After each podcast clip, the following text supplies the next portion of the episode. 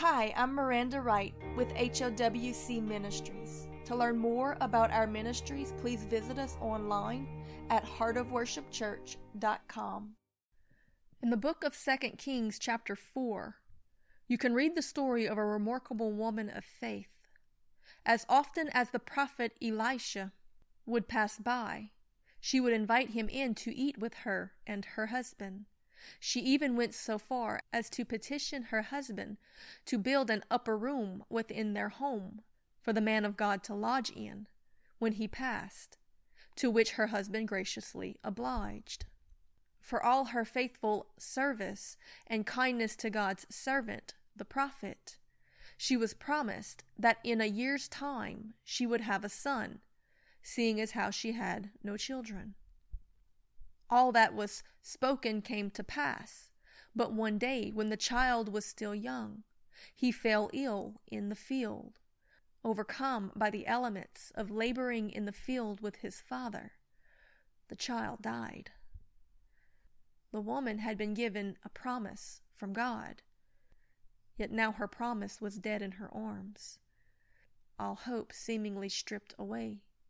Yet when her servants asked what was wrong, she replied only, It is well.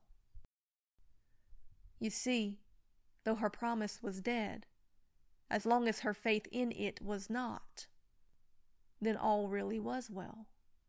Instead of giving up, blaming God, or anyone else, she drove as fast and as hard as she could to God for help. For who can steal from God and not be made to repay what was stolen? This promise was from God. Therefore, she trusted that even though it had died, as long as her faith in it had not, then God would resurrect it. And resurrect it, he did. 2 Kings chapter 4 verse 35 tells us this, and he returned and walked into the house to and fro and went up and stretched himself upon him. And the child sneezed seven times. And the child opened his eyes. And he called Gehazi and said, Call the Shunammite woman. So he called her. And when she was come in unto him, he said, Take up thy son. He lives. My friend, do you need to hear this? Has your promise died? What has God promised you that you have held close to your heart for so long? Has it only become more impossible than when He first promised it? Has the hope for it ever coming to be as it was promised become utterly hopeless except but by faith? Good. Because until it comes to this point, the point of utter death, of complete hopelessness, of being completed by natural means, by you, by anyone, or even any devil, will God then finally step in and do what only He can do. For only He has resurrection power, and by it does He prove that He is God and no other. You see, our God specializes in bringing dead things back to life. Therefore, we need to specialize in believing that. The truth is that your promise has to die before He can bring it to life in all of its glory and power.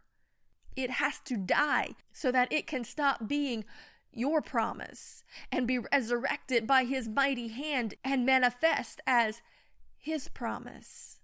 By this is He glorified and your faith secured. Many years after this woman's child of promise was resurrected, God sent another promise into the world a promise of hope, deliverance, salvation, kingship, power, majesty, and might. That promise walked the streets of Jerusalem, healing the sick, giving sight to the blind, causing the lame to walk, the captive to be set free, preaching, teaching, and proclaiming the acceptable year of the Lord. Yet while he labored lovingly in his Father's field, he was nailed to a cross, and the promise died. Luke chapter 24, verse 19 tells us this And he said unto them, What things? And they said unto him concerning Jesus of Nazareth, which was a prophet mighty in deed and word before God and all the people, and how the chief priests and our rulers delivered him to be condemned to death, and have crucified him. But we trusted that it had been he which should have redeemed Israel. And beside all this, today is the third day since these things were done. Yet again, all would seem lost, but for the limitless power of our God who specializes in bringing dead things back to life full of resurrection power towards those who believe. Dead promises, dead hopes, dead relationships, dead ministries, dead situations. He can bring life to anything, even to you. Are you dead in sin? Believe that He can even bring life to you by the power of His Holy Spirit. The more impossible it seems, the more you can stand in faith that God is willing to do it not just for you, but for the faith of others and for his glory. Romans chapter 8 verse 11 says, But if the same spirit of him that raised up Jesus from the dead dwelleth in you, he that raised up Christ from the dead shall also quicken your mortal bodies by his spirit that dwelleth in you. Is there anything he cannot do? If your promise has died, then stand in faith and praise God because it means that the promise is not just for you and that the faith of many will be affected by the impossible resurrection of that promise by God's own hand. Have faith and he will turn your mourning into dancing, my friend. What began as impossible through faith will end as the miracle that everyone around you has been needing to see to cause faith to arise in them. And this is your seed of faith planted, buried, left for dead, yet waited on until it springs up in newness of life, bears fruit, and is multiplied in the hearts of others. You see, if the woman had only received the promised child, it would have brought faith to her and blessed her only. But when the promise died, and it became completely impossible, she then had to stand in impossible faith in her God of impossible power in the sight of others. It was then that God was able to move in impossible ways to resurrect that promise, not only bringing the promise back to life, but the faith of others with it. 1 John chapter 12 verse 24 tells us this verily verily I say unto you except a corn of wheat fall to the ground and die it abideth alone but if it die it bringeth forth much fruit so today we pray, Lord, do what you need to do. Lord, we're not going to give up on the things that we've heard from you, Lord. The promises that you have spoken, the things we have prayed for, the intercessions lifted up, the things we have envisioned in our heart, Lord, it's not too hard. You will finish what you started. Those loved ones that are lost, Lord, you're going to bring them into the kingdom. You're going to show yourself mighty in this coming season. Lord, revival, power. We all cry out for revival, but the world doesn't even understand what revival truly is. They think it's a party, they think it's entertainment, they think it's smoke and lights and lasers and stages but it's not. Revival is when something dies and becomes impossible, and then you bring it back to life. And the latter end of it is better than the farmer.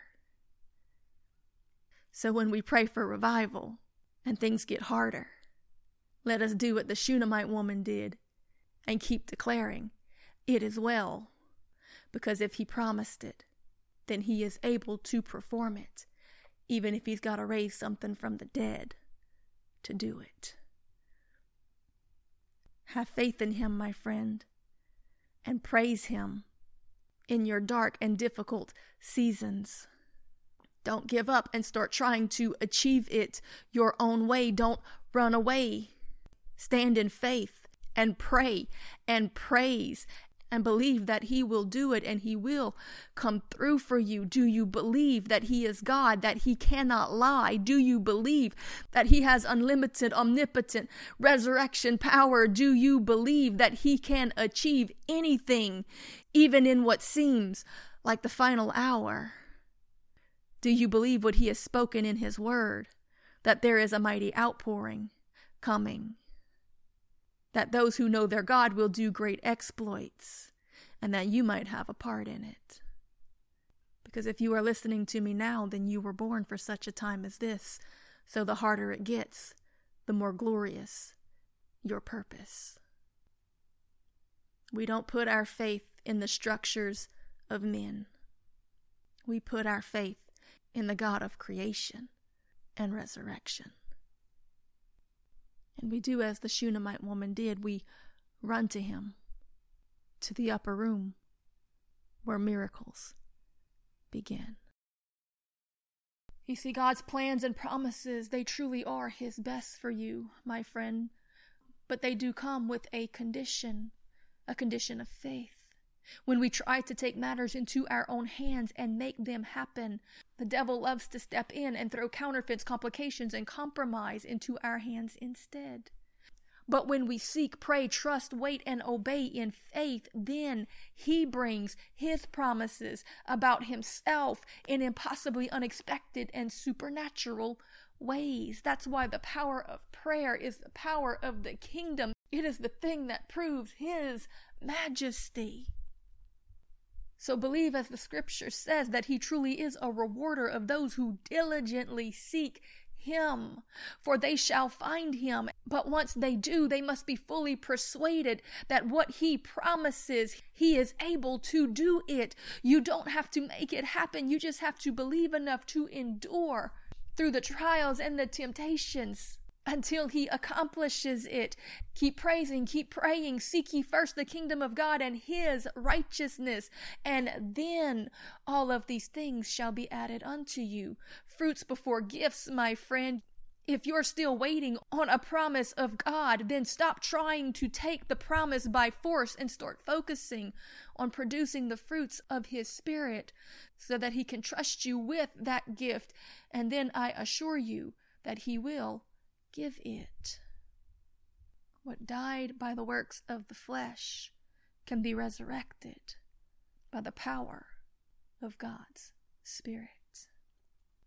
The scripture tells us that the letter brings death, but the Spirit brings life. By faith and by grace do dead things come alive. By truth and by the very hand of God does He pour out the impossible upon and through His servants Know this that when all of your efforts have failed, or worse yet, maybe even have been the source of what killed your promises, does he then step in and say, Are you finished?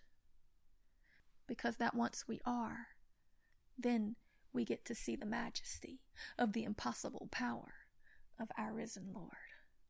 Truly, nothing is too hard for him. So don't give up. Start praying.